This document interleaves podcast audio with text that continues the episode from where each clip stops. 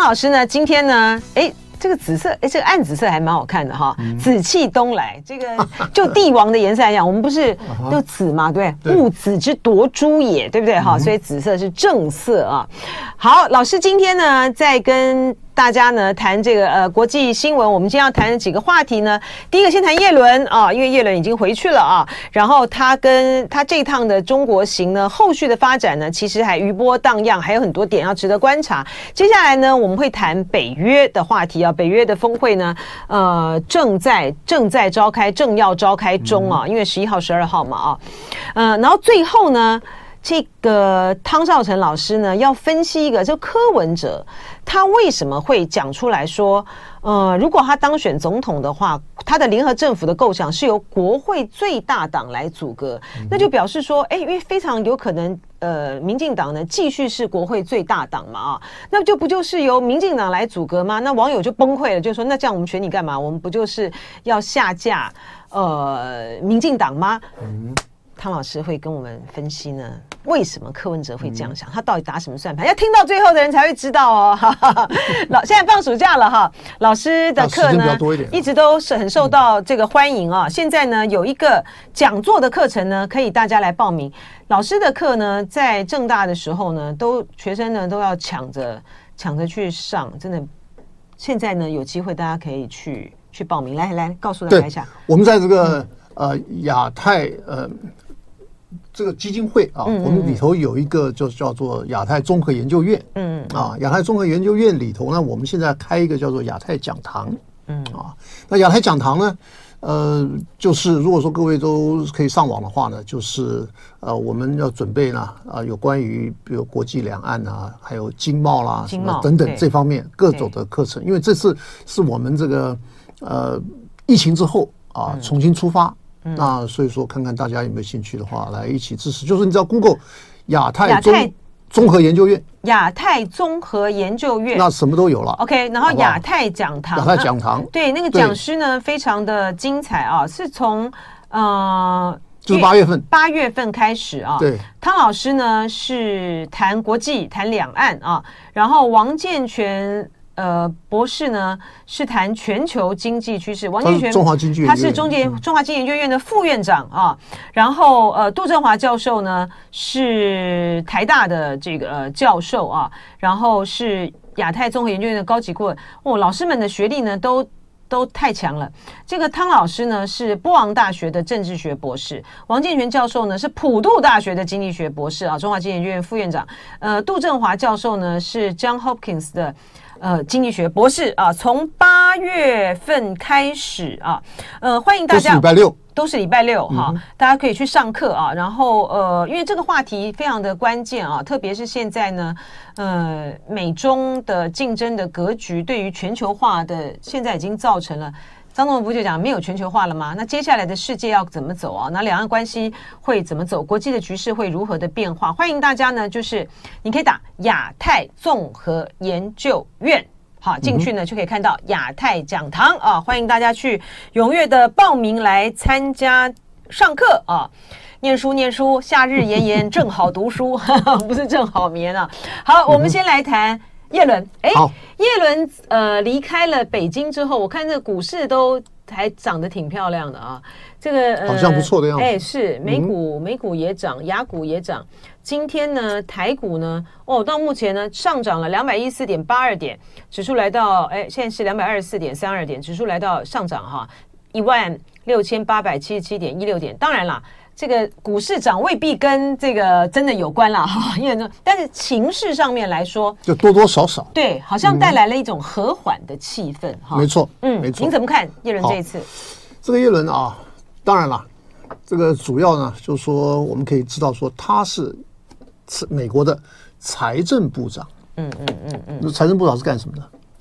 就是税呀，就是去找钱，对呀，然后呢，然后呢放钱，嗯，对不对？因为你这个国家你要有预算，嗯，那你国家预算是由他来去从外面，当然就是各方面，哎，对，各方面去找来了，找来了以后呢，他要，哎，他要这这要要要放给这个这个政府的各个单位嘛，啊，好了，那你找钱你在你自己国内找啊，那就不找找找找外国去了，啊，对不对？嗯，那这个东西当然就表示说你这个国内可能找的不够了啊，或者说有些什么你必须要跟国外的啊这种重要人士来啊商谈的啊。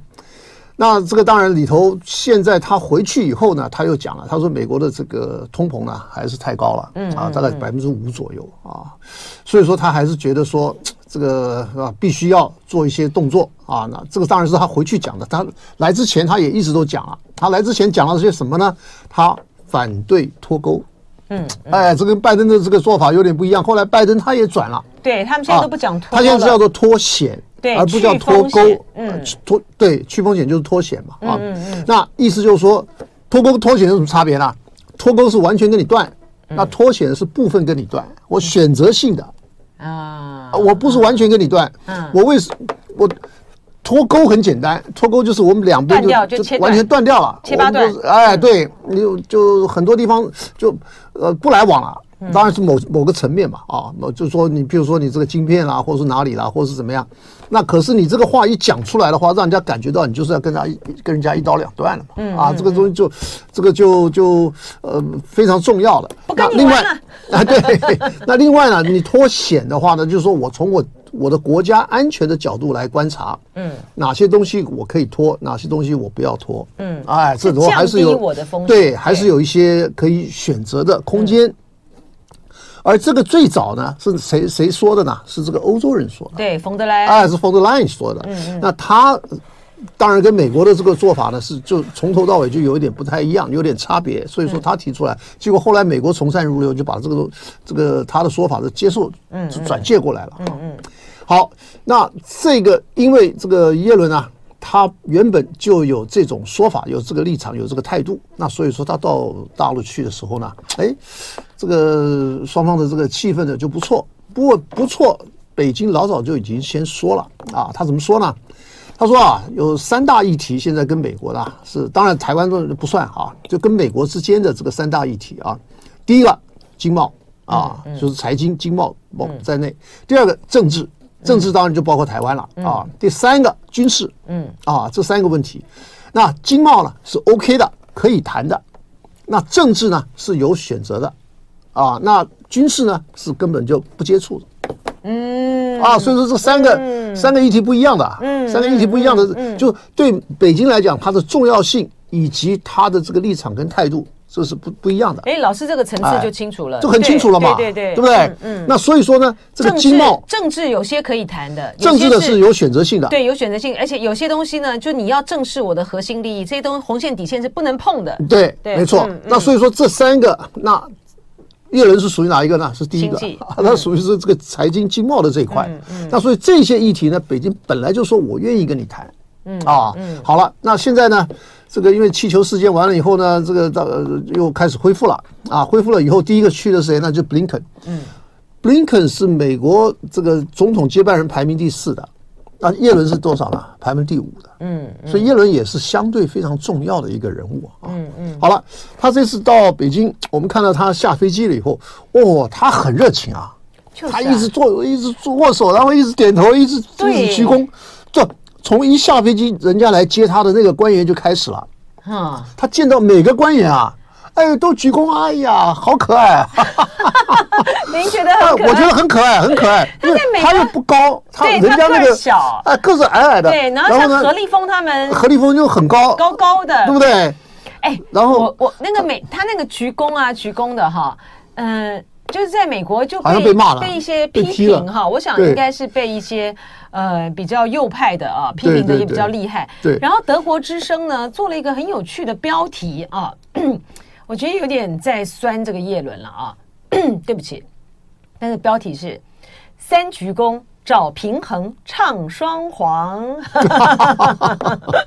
外界如何评叶伦中国行？叶伦就说。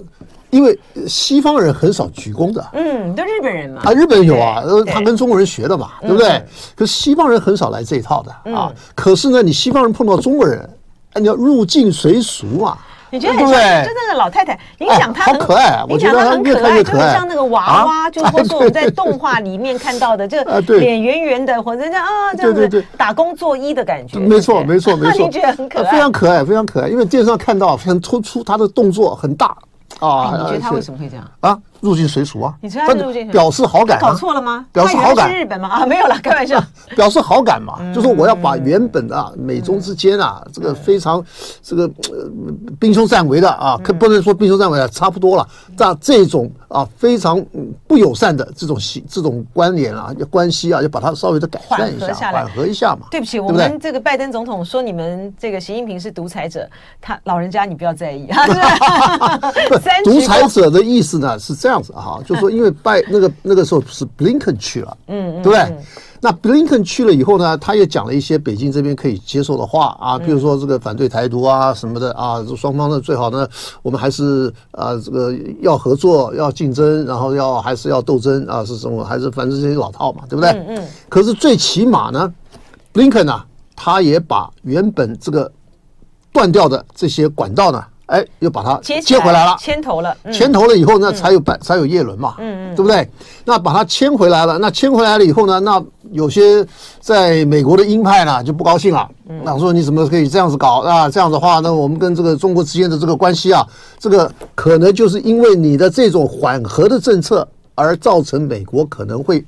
有些损失，那当然是有些鹰派的这种有这种想法嘛，对不对？那这个所以说，拜登呢，一方面他是要选举，一方面呢，他是要安抚这些鹰派的人。那么当然你是你是你是独裁者吧，嗯，对不对？那所以说这样一讲的话呢，哎，就可以稍微做一个平衡了。可是重点是说，他已经把管道铺平了，重新哎，重新把它啊这个建立起来了。嗯嗯。那建立起来好，那这次这个拜这个呃耶伦去，那耶伦去呢，当然。总的讲起来呢，中方给他的这个规格还算是不错的啊，就是最起码很很不错。对啊，最起码你见到了这个李强嘛，对不对？还有这个何立峰嘛，对不对？副总理嘛，啊，然后该见的都见了，还有前朝的，哎，前朝的那个官员也都见了，央行的哎，央周小川啦，然后刘 鹤啊，刘鹤跟刘鹤已经谈了好几次了，对他们接触很多嘛。而且这个在中国的这个官场上面，就是说已经退下来的官员呢，你还见到他，表示彼此之间，就是我们在对待你这位朋友上面呢，也把你当做朋友看待，而且也显示着，但我还觉得还有一层，可能也显示着刘鹤现在虽然没有职位，但是呢，他在经济团队里面呢，习还是扮在习的团队里面还是扮演一个角色。我们继续请郑大教授汤少成汤教授来为我们分析叶伦的中国。行啊，嗯、这个叶小言讲的很好笑。他说中国人现在也不流行鞠躬了，所以你看是不是？所以叶伦就展现了这种中国的这种礼仪、礼仪的那种，他感他受到中国的礼仪之感召哈。没有啦，我开玩笑。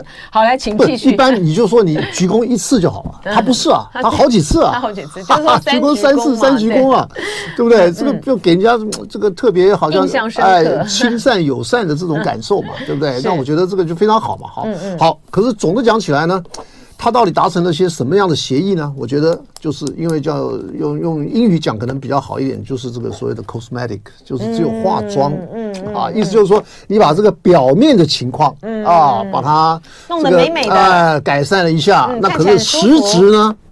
嗯，原地踏步，嗯，对不对？没有什么实质的内容。可是你说这个化妆有没有用呢？我觉得也还是有用啊，当然有用啊，对不对？对对对，就气氛好了嘛，气氛哎，对，那将来以后有什么事儿，那咱咱们好谈嘛，对不对？我顺便打个电话什么什么的，这个管道都建立起来了嘛，对不对？以前都没有嘛，嗯，不，那所以说呢，他的这个重点，我是觉得说双方之间啊。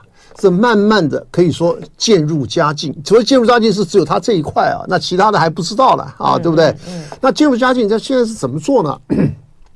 这是我的想法啊。嗯，因为你想想看嘛，这个那个呃，巴西的那个鲁拉对总统啊，他不是前一阵才去的嘛？对。那中中国跟巴西是怎么一回事？你知道吗？他们怎么合作的啊？是这样子的，因为巴西啊，他欠了美国国债。也是这很高的啊，几几十亿上百亿啊。嗯，那中方就跟他讲了，他说我帮你还一部分。嗯，啊，我就等于说我先出一点这个美金给你，嗯啊，然后你就可以去这个还，然后是减轻你的这个这个压力。然后呢，你不是有很多原物料吗？嗯嗯。然后我来买你的原物料，可是我买你原物料是用什么买呢？我是用人民币来买。嗯嗯嗯。那你就有钱人，你就有人民币啦。那你就用人民币呢来还我的美金的借款。啊。同时还达成一个什么协议呢？就是将来我们要做生意的时候，我们都用人民币。本币，嗯，用人民币。人民币了，用人民币了。对。但是这个就是一个交易嘛。一方面我减轻你的负担，嗯。另外一方面我买你的原物料，那另外嫁接的是什么呢？就将来我们用人民币来做贸易，来做生意。那这个东西，这个模式，我觉得是 对很多的这个亚非拉国家来讲是非常受用的。嗯嗯。因为他欠欠债，他这个压力很大。嗯。好了，那这样子的话。那叶伦当然是希望你中方第一个，你不要再减持美债，因为中方现在一直在减嘛。嗯。啊，第二个呢是说最好你还能够来加码来买我的美债。好了，那现在中方当然说看你表现啊，对不对？你表现的好，我的我我我我再来买你的美债。那可是你表现不好的，我可以从旁边，嗯，意思就是从巴西啦，从这亚非拉国家呢，用旁边的这种方式，一方面是说，哎，我没有直接跟你买。对不对？因为你表你可能在某些议题上面我们还没达成协议嘛。那这样子的话呢，是我还是可以先给你一些协助，嗯嗯，对不对？我给你一些协助，可是我这个东西不是我直接的，是间接的。那还有个什么做法？还有个什么什么这个重点呢？是说中方现在借由这种方式呢，一方面你可以把你的这个嗯，就是美元的这个你的存量啊，把它降低，嗯。对不对？你现在是从别的国家进去了嘛，进到美国去了嘛？你把它存量降低。那另外一个呢，就是你的这个人民币的啊这种通行的啊提高嘛，这哎通行率呢就把它提高，提高对，对不对？嗯嗯、那这样子的话，那你说这个中方是不是是不是可以来呃帮他一把？对，对不对？那我帮你一把，当然去风险啊，啊当然啦，对啊，这地方就可以去风险了。嗯，那我但这样的话，我帮你一把，这个就是一石多鸟嘛。嗯，就并不是说是我只有对我好处，对你有好处，或者这大家都有好处啊。这个对这个亚非拉国家也有好处啊，对不对？还不止巴西了，还有好多其他的国家都是可以用这种模式嘛，对不对？那所以我说，这个美方当然也看得清楚嘛。他说，如果说你不直接来啊买我的这个这个美债的话啊。那当然，你可以用其他的方法。那其他的方法，那当然让美方他也同样受用。嗯，而且你这样子的话，你刚刚讲这个去风险是很重要的，对，对不对？你现在我的钱是转了一手了，转了一手的话，那你要将来万一什么样的话？你对我的这个呃风险的这个这个层级呢，就就就降低了嘛，不像这个你对俄罗斯啊一下子把你扣着，俄罗斯对不对？是个最最明显，一下子把你扣了，扣了你就就很麻烦了嘛，对不对？那现在他要扣，你去扣扣扣其他国家看看，你就不好扣嘛，对不对？可是那些那些有一部分都是中方的外汇，嗯，中方的美元嘛，对不对？好了，那像这些东西呢，就可以让美方呢是有一些期待的。对不对？你有些期待，那中方当然啊，是认为说你现在我们刚刚讲了，就说是三个三个这个不同的领域。你现在第一个领域啊，就是经贸财经这一块，那当然还有一大半的是什么呢？是这个你美国的这个高关税，嗯嗯，三千多亿啊，三千多亿的高关税。那三千多亿高关税，那当然这个东西不是叶伦的业务，这是 Romando 的业务，嗯。那 Romando 是不是下来啊？商务部长，那他是不是跟下跟着来？他他也要到北京来了。嗯，那这个东西就就要开始就是有点硬碰硬了。嗯啊，对不对？那就是大家来要来要来好好谈了啊！还有包括什么三零一啊，还有包括这个什么晶片啊，什么什么像这些东西。嗯嗯嗯。那这些东西呢，那就是又更进一步了，那就是更要那双方呢可以有可以说是啊针锋相对了啊。那这个就往后再看。那当然，这里头还牵涉到这个就是台湾的问题，对不对？看你在台湾问题上面，你有没有什么样的做法啊？让北方、让美北京呢，他能够觉得说，哎，愿意，我们愿意来对改善一下啊，我们这两大国之间的这种关系啊，对不对？那所以说，这个东西是一相关相关联的啊，而且这个关联是非常紧密的，那就走一步算一步。那下一步是当然了，这个嗯，美国跟。就是美中之间的这个领导人，他们要可能会有会见嘛，对不对？一个是这个这个 G 二零，呃，G 二零是九月，一个是 APEC 是十一月，对不对？那这两个机会，那就要看前期这些啊双方之间的哎，双方这个交往的气氛如何？气氛好的话，那说不定哎，这个情况还是有可以可以这个改善的，还可以缓和的。嗯，哎，好，所以这个是叶伦啊，在呃，在叶伦的这部分，我再问汤教授一个一个问题，就是说他他讲说。呃，世界够够宽广哈，呃，够容纳我们两国呢共同美好。这是习近平的话，这是习近平的话。但是呢，从习近平的口中说出来，跟从叶伦的口中说出来，那个角度不一样。那当然不一样了，这不一样。这个这个对习近平讲出来，是你美国要要能够接受我中国的大国崛起，跟你平起平坐。这个从叶伦的口中讲出来的话，那你这个听在这个中国的。耳朵里面，今天让不容我们的是你们呢？对啊，对啊，你这个话回去告诉拜登吧。那所以说了嘛，就是他成绩还稍微的低了，稍微的低了一点吧，对不对？如果有更高的人来讲这话，那就更不一样了。对，因为。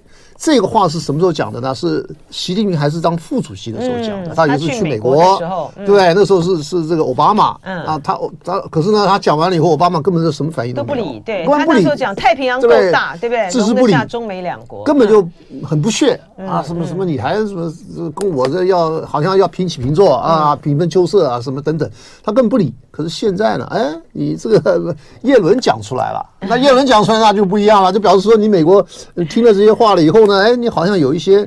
这个正面的反应了啊，甚至你都把我的话都 都都已经接过去了啊。对，那所以我觉得这是一个好的啊，好好的一个象征啊。双方之间呢，可能还是会有一些这个关系的改善。是好，那我们就来看北约啊。北约这一次呢，呃，很重要的话题一个就是乌克兰啊，这呃乌克兰乌克兰啊，北约峰会这一次呢，有没有可能就是？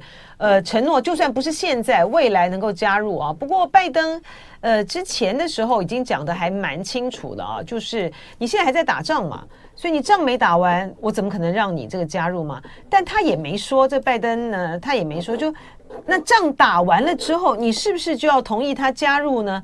拜登也没讲，也话也没讲死，他只说这个呃加入北约有一定的条件啊。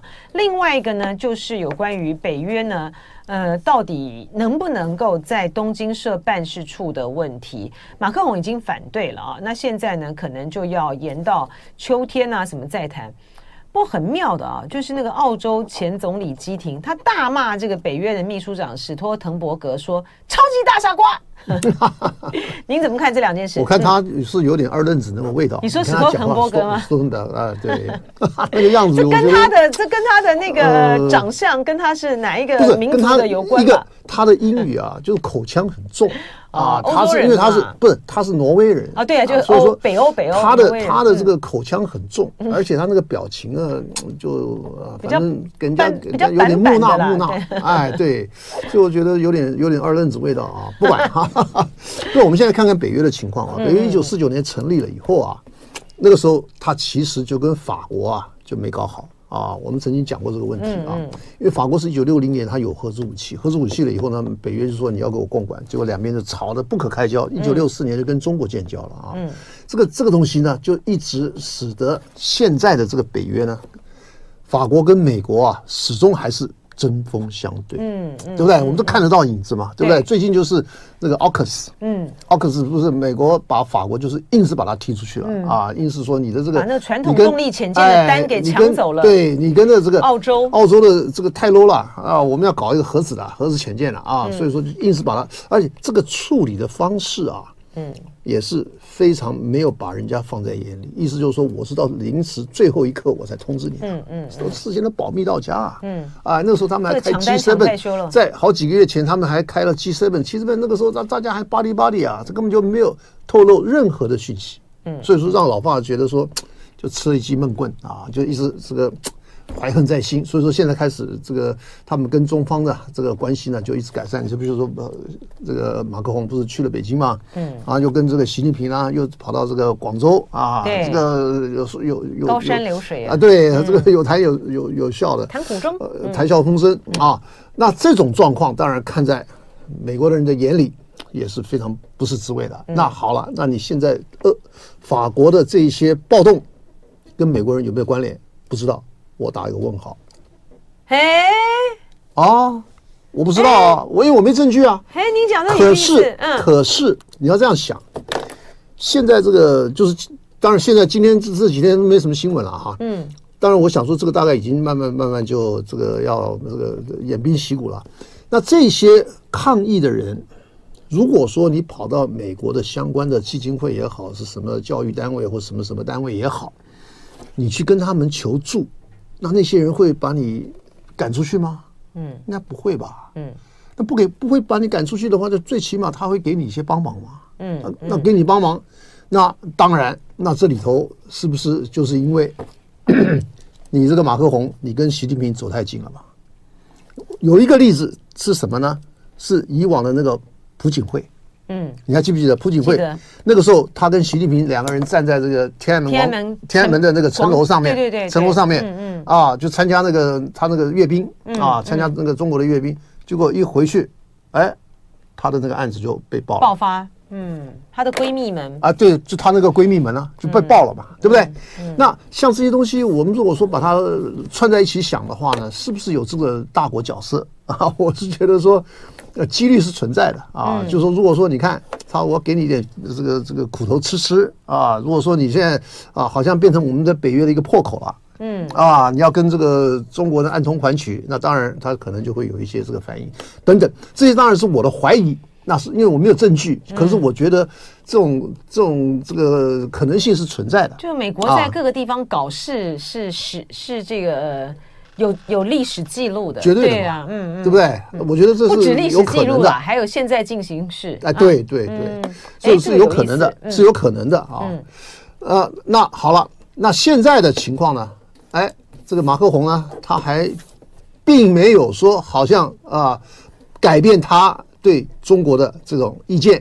他现在有一个你刚刚所提到的那个案子，就是说现在北约呢要到日本去成立一个联络办事处。对。啊、哦，那成立这个联络办事处呢，当然要大家都同意啊。北约现在三十一国啊，嗯、对不对？要三十一国全部都同意，那可是法国的第一个跳出来，他说我反对。嗯，他说你这样的话，嗯、那你跟中国的关系那搞得更僵。嗯，啊，这搞得搞得更坏，对我们来讲，或者对欧洲人来讲，根本划不来。嗯、那所以说，现在你刚刚讲的那个啊，北约要去东京来设立。这个联络代表处的啊，这个案子呢，可能就要延期了。现在延期就不知道延到什么时候了，可能年底啊，或者明年啊，等等啊。好，那在这种情况下呢，北约还有一些什么问题呢？还有一个问题是说，第一个乌克兰的问题，嗯啊，你刚刚也稍微提到了一下，嗯，可是乌克兰的问题啊，他们已经这个俄罗斯呢做了三次的抗议，第一次是什么时候呢？是二零零八，嗯，你记不记得？二零零八差不多是夏天的时候呢，他们开了一个会，开了一个什么会呢？就是说要把乔治亚跟乌克兰呢纳入北约。北约，这个是他那个时候的一个高峰会的一个决议。嗯，那个大概是四月五月在布卡勒斯特，在这个罗马尼亚的首都开的这个会。嗯、好，结果呢，在八月八号，我记得非常清楚，北京开幕那一天，啊、对对对，奥运奥运奥运开幕的、嗯、那天晚上，结果呢，这个俄罗斯当时的这个军队呢就。开进去了，开到乔治亚了，哎，要要镇压他们那边。他那个情况跟这个现在的这个 乌克兰呢是非常类似的，因为它有两个区域是临近到临近这个呃俄罗斯的。那这些地区呢，他的俄罗斯人又比这个当地这个乔治亚人呢来来的更多，就像这个。乌克兰的东边的这个情况是非常类似的啊。好了，那这样子一弄的话，那那边当然他是要脱离嘛，对不对？要脱离这个乔治亚。那那乔治亚先对他们不利，然后呢，这个俄罗斯的军队就进去打。嗯，好，好，这个就表示说，当时二零零八呢，被这个俄罗斯呢就有强烈的反应了。嗯啊，那可是呢，这个我们去看查一下地图啊，这个乔治亚它是在这个我们从这样看过去的话啊。从从南看到北的话呢，它是在这黑海的东边，那所以说西方国家你要来支持它的话呢，你要跨过一个黑海，嗯，很难的啊，就是说这整个地理位置啊，对这个西方国家要来援助乔治亚是非常不利的。那所以说西方国家就就就就摸摸我鼻子，摸摸鼻子，就就就就是就算了，也没怎么样。当然就是把这个后来就把这个俄罗斯呢，就踢出这个所谓的 G8。今天是汤神教授的时间，然后呢，呃，我觉得这个网友的评论呢也实在很有意思啊。Milliams 那个他说，韩国类比法国也太看不起韩国了，因为他们讲到就是说啊，法国比较有这个自主权啊。然后 J.K. 就是说，呃，法国还是具有主权的，韩国没办法跟呃法国比了哈。因为从马克宏上来之后，他就一直强调的就是。呃，欧洲自主嘛，啊，特别在军事的这个问题上面哈，所以呃，这个深圳讲说法国有核弹是五常，关键是自我感觉很好，国内没有外国军队，还是能有点自自主能力的啊。这这个就真的是像韩国跟日本这一次都很热了啊，跑又跑去参，因为受邀嘛哈，就跑去参加这个北约的峰会，嗯、特别是尹锡悦。很很热衷哈，然后那个岸田呢，也都一直很希望说，北约呢能够到东京来设联络办事处，就是让他们在，其实就是冲着中国来了，就在应对中国上面的时候，你想想看，这还得了啊？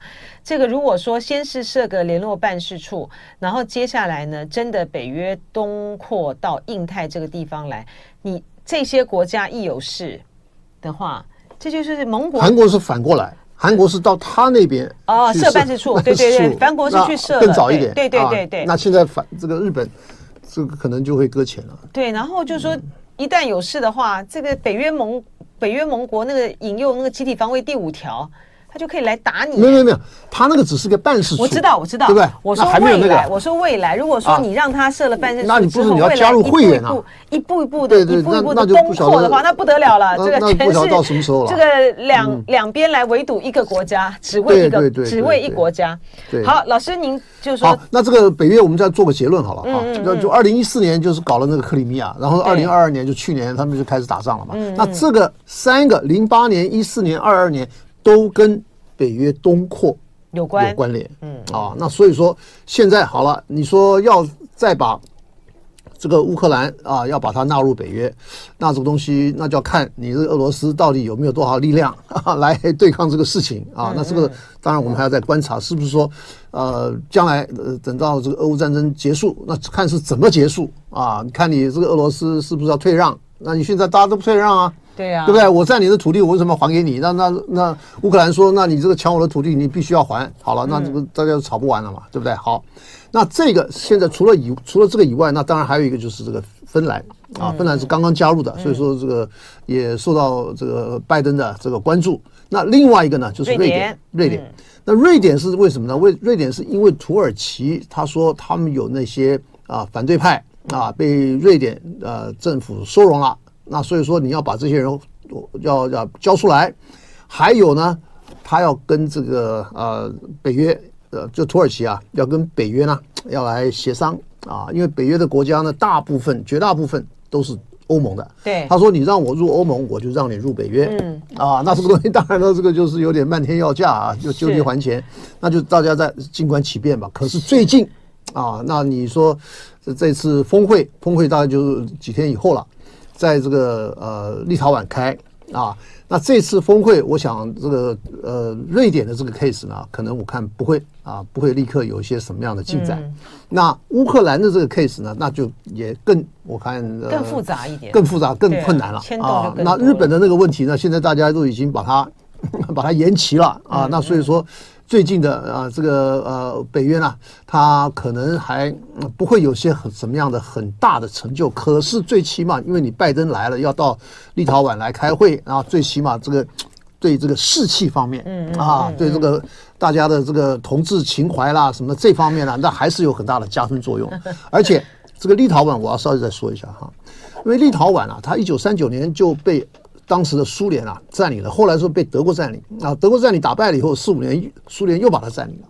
可是啊，不要忘了，这个一九四五年以后，虽然是苏联把它占领了，可是美国是从来没有承认的。嗯嗯嗯嗯，他们两国就美国跟立陶宛在一九二二年就建交了。嗯，那在从那个时候开始一直到今天，这个美国呢，它一直都是承认。啊，这个立陶宛是个独立的国家，是啊，好了，嗯、那这里头呢就表示这就跟我们有关了。嗯，为什么立陶宛它跟北京要闹闹得那么厉害？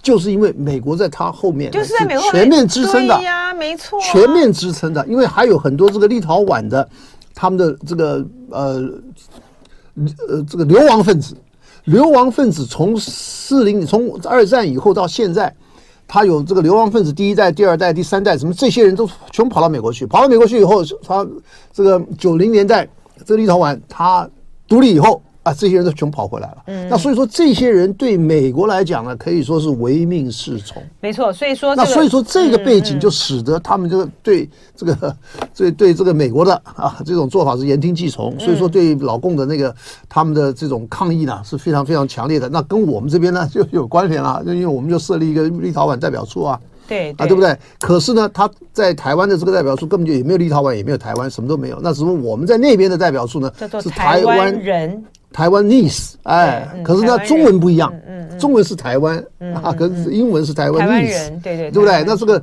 当然了，是你说有没有进展？当然也不能说完全没有。可是呢，搞了这个立陶宛呢，他也是。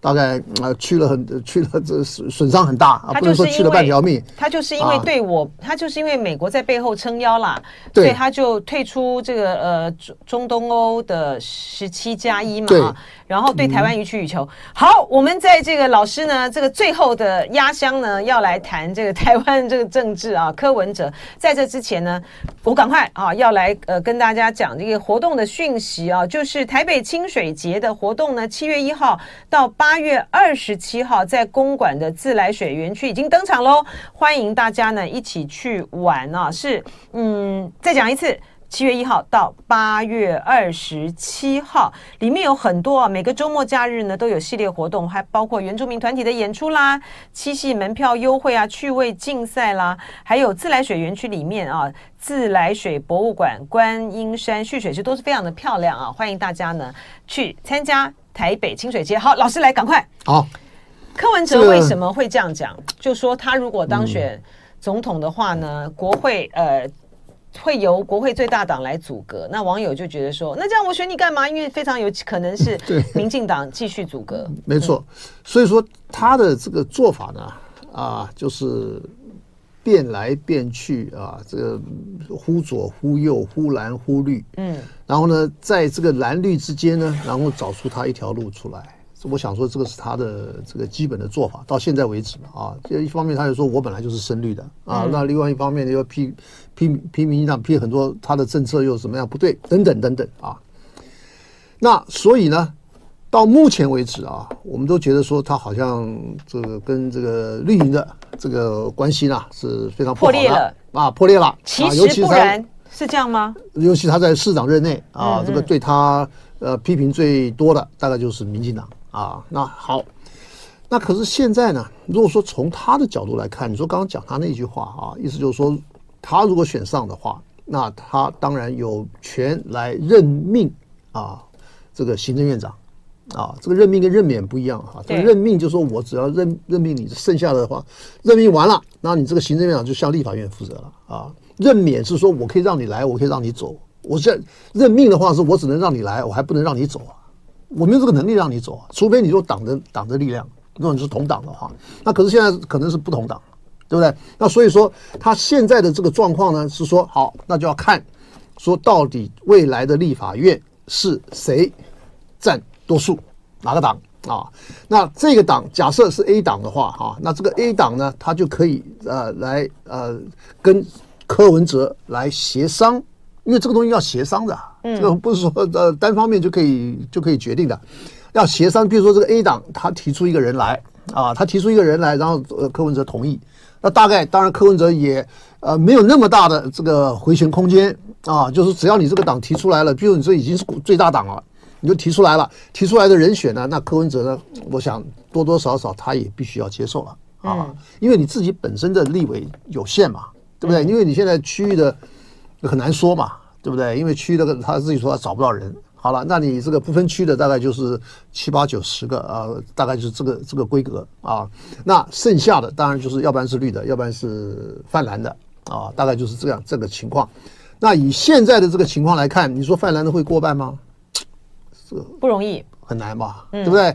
那你说泛绿的会过半吗？也不容易哦，也不容易。可是好像比较容易，是不是这样说？他如果过半就没什么好讲啦。那那是比我不是说他很容易，可是我说相对的比泛蓝呢，因为泛蓝现在还呃这个有点乱嘛，对不对？嗯、那可是他那边好像是比较不乱，不是说他那里头也有问题啊，只是说他比较不乱。那比较不乱的话，那他几率可能比较大。好，那现在呢，柯文哲这个他保搞不好，我们刚刚讲了七八九是就算是实习好了，那这个实习搞不好就是一个什么？台湾台湾话就叫福龙王，嗯，那英文就叫做 King Maker，嗯，那他这个就很有 指标性的作用了。我倒到哪边哪边就大了，嗯，这个可能大，这种可能性有没有？我觉得这可能性是非常高的。我倒到绿营蓝营这块的话，搞不好蓝营就多了，就过半了。我倒到绿营这边的话，搞不好绿营就过半了。这样子哈，老师他这个有好几个状况，因为我们时间的关系哈，我们很快的请教一下。第一个，柯文哲当总统。然后呢，民进党呢在立法院过半，那他这个我讲的是过半哦，嗯，那他这样子不过半要跟他一起吧？不，民进党单独过半，我觉得这个 几率不太大。所以您的意思是三党不过半，就柯文哲当选，三党不过半，没错。而这个呃，而民众党的选择呢，就会是让民进党阻隔，呃，对不对？几率比较大。所以啊，那他为什么不？那他为什么不选择的是民众党跟？国民党如果加起来过半的话，那他当时要看呢、啊，就看哪一个哪一个比较大嘛。比如说你是绿的比较大，还是蓝的比较大，那他就可能会倒到那个比较大的那一块。但是他那天的那个讲话不是这样哦，就是说他那天讲话透露出来的意向不是这样。我认为他很大程度的在跟民进党示好。没错，因为以前他不是这个想法。他为什么要对民进党示好？他会觉得说，因为你跟你国民党，或是跟你这个泛蓝。搞来搞去，搞来搞去，搞得他自己不晓得他要怎么办，他要做，他要担任什么样的角色，一直都谈不定。而且他一直讲说，他要主张的是联合政府。那我联合政府，我跟谁联合啊？跟谁联合，他对他来讲最有利呢？其实他这个人是可蓝可绿的，他并不是说我一定要蓝，我或者我一定要绿，我只要有权利就好了嘛。我跟蓝的合作有权利，我当然跟蓝的；我跟绿的合作有权利，我当然就跟绿的了嘛。那不就是这个情况了吗？嗯、那这样子的话，那如果说一翻两瞪眼，好，绿委一一选啊，选出来了，那那这个情况我觉得就很明朗了嘛。那所以说他现在的这个角色呢，是说好像哎，慢慢慢慢又跟这个绿的哈。绿营啊，好像要有一些些的、啊、这种这个恢复，哎，恢复以往的，或者是最早的啊，就是他不是第一次选，他是民党是支持的嘛，嗯，对不对？那要恢复最早的啊这种情况，我觉得这个也不是不可能啊。好，那另外一种状况是说，另外一种状况是说，柯文哲他没有办法当选总统，但是呢，依然呢三党不过半，那这个里面有没有表示说，民众党就会优先的跟？民进党，我觉得这个也没有不可能啊，因为他会觉得说，我反正我选不上了，那我选不上的话，那我要把我自己的政治资本，要把它做一个最好的价钱、最高的价钱把它卖出去嘛。那到时候你要，到时候你要看呢、啊，到时候你是卖给蓝的还是卖给绿的？这个就是选钱的问题了。意思就是说，他自己知道他自己选不上，他也。事前当然到了十一月、十二月那个时候，大概也就就很明朗了嘛，对不对？到底你到底是这个情况是如何？当然就看这个蓝营这边是怎么怎么整合的嘛，对不对？那到时候他就要看呢、啊。那如果说真的你蓝营这边还是嗯看起来希望比较小，对不对？那他就啪一下可能就倒过去了。那倒过去了以后，他就等于说我就保送你赖清德上垒了。嗯，那这样子的话，那他当然是立功的人啊。那他那么搞个行政院长，我觉得很轻松啊。老师讲的关键哦，你说你说对不对？老师讲到关键了，就是说柯文哲现在呢是在为他未来的呃行政院长铺路，有可能啊。如果你说从他的这个角度来看的话，你说这个为什么为什么不合理呢？绝对是合理的嘛，因为你你假设你这个蓝营这边你扶不起来，或者蓝营这边这个这个跟他谈谈不拢。谈不拢，我当然就倒过去了嘛，这不是很简单的道理吗？而且他他最起码有十位不分区嘛，差不多嘛，对不对？八九十嘛，对不对？那你这个当然也是他的很大的资产嘛。那你这这些资产一倒过去，倒到哪边哪边大嘛，这不是很很简单的道理？老师这样讲，我就比较理解哦。嗯、就说因为呢，我一开始就是说柯文哲这民众党呢，跟国民党是不一样的，他从来没有以下架民进党作为他二零二四年选战的最重要的目标，这是第一个。第二个呢，他选这个总统呢，其实有很大范围的，他觉得呢，他选上的几率未必大，哈，嗯、呃，但是呢，他就是可以成为 king maker，对不对啊？嗯、关键少数啊，嗯、那结果现关键少数的关键就在说，那我要帮谁？对，我是要帮蓝还是要帮绿？那现在的意向呢，显示出来呢，似乎是要帮绿的哈。现在是朝着放出了这个风声，是往这边走，嗯、所以他才会这么努力的去提名这个区域立委啊。有可能哦，因为呢，你他提区域立委，结果这些人他民民众党的一个那蓝的全全垮，一个也不会当选，但是蓝的全垮，蓝的非常有很多很多人会垮，非常有可能就落选了。哎，对，这样子就帮了绿的了。那当然了。所以说了，哎，所以他现在他现在讲了，他说你比如说金小刀，你说哎，这个不可以跟这个柯文哲在选举的时候有些什么样的来往，对不对？他说好，那这样的话，那我就遍地开花，我就到处都提名。哎，柯文哲不要想的太美啊，那个把两头空，这个呃民主民就就轮到最后呢，是民进党再次完全执政。对他来讲，他如果有关注，休息一下，听广告。就爱点你 UFO。